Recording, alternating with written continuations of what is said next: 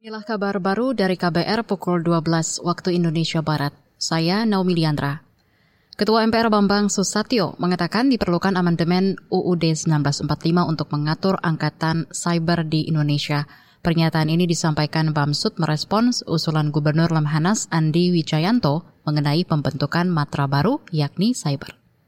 Kita hanya mengenal tiga matra. Sementara tantangan ke depan ini akan ada tantangan baru yaitu digital atau cyber. Sehingga tidak hanya undang-undang yang dibutuhkan, undang-undang digital atau undang-undang cyber, tapi juga konstitusi yang mengatur hadirnya angkatan baru untuk mempertahankan kedaulatan digital kita, kedaulatan cyber kita, kedaulatan digital ekonomi sekali juga pertahanan.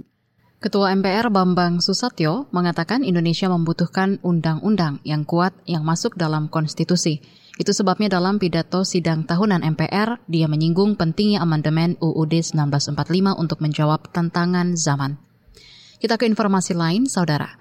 Kementerian Dalam Negeri Kemendagri menilai pemerintah daerah memiliki peran krusial dalam mendorong pemulihan ekonomi nasional.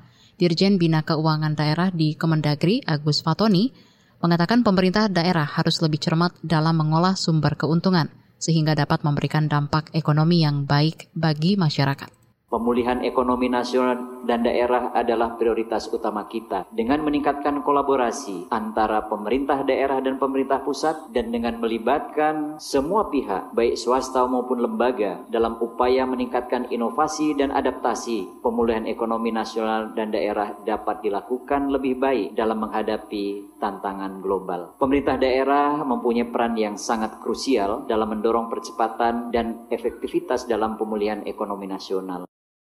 Dirjen Bina Keuangan Daerah di Kemendagri, Agus Fatoni, mendorong pemerintah daerah menstabilkan harga-harga bahan pokok yang cenderung naik, sehingga tidak memicu gejolak ekonomi di masyarakat. Beralih ke berita olahraga. Tim nasional voli Indonesia akan bertemu Korea Selatan di babak 12 besar kejuaraan voli Asia 2023 atau AVC Championship. Laga tersebut bakal berlangsung besok di Iran. Dikutip dari Antara, manajer timnas voli Laudri Maspaitela mengatakan, Target anak asuhnya adalah masuk ke enam besar turnamen ini. Kata dia, ajang ini menjadi salah satu kejuaraan untuk mengumpulkan poin menuju Olimpiade 2024.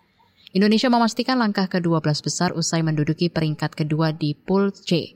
Tim Merah Putih menghadapi Korsel yang berstatus juara Pool F. Di babak grup, Indonesia kalah 2-3 dari Tiongkok dan menang 3-1 atas Kazakhstan. Demikian kabar baru dari KBR, saya Naomi Liandra.